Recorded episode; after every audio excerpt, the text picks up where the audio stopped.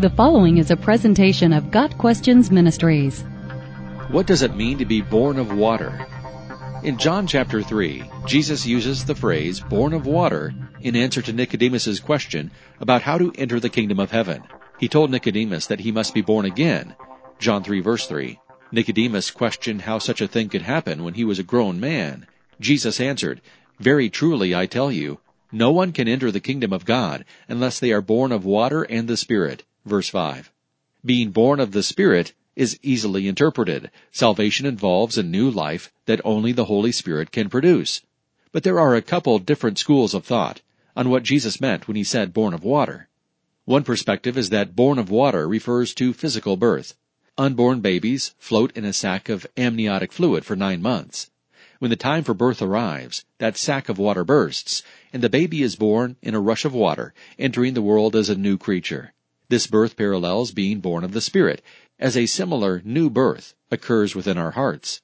A person once born has physical life.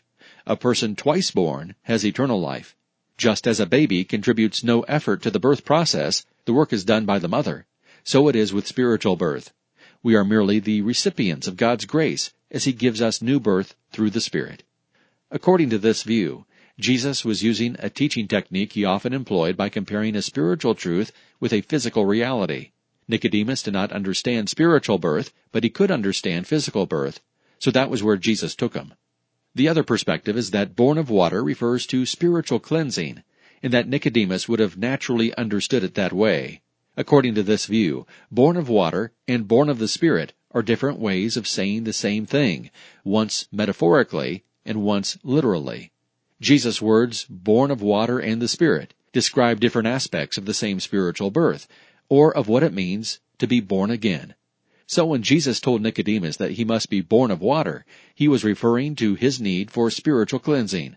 Throughout the Old Testament, water is used figuratively of spiritual cleansing. For example, Ezekiel 36 verse 25 says, I will sprinkle clean water on you, and you will be clean. I will cleanse you from all your impurities.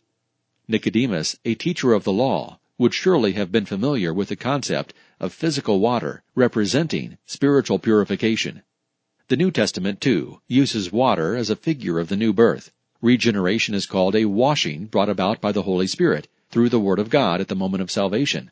Titus 3 verse 5. Christians are washed, sanctified, justified in the name of the Lord Jesus and by the Spirit of our God. 1 Corinthians 6 verse 11. The washing Paul speaks of here is a spiritual one. Whichever perspective is correct, one thing is certain. Born of water is not a reference to water baptism. Baptism is nowhere mentioned in the context, nor did Jesus ever imply that we must do anything to inherit eternal life, but trust Him in faith. Water baptism is an outward sign that we have given our lives to Jesus, not a requirement for salvation. Got Questions Ministry seeks to glorify the Lord Jesus Christ by providing biblical answers to today's questions. Online at GotQuestions.org.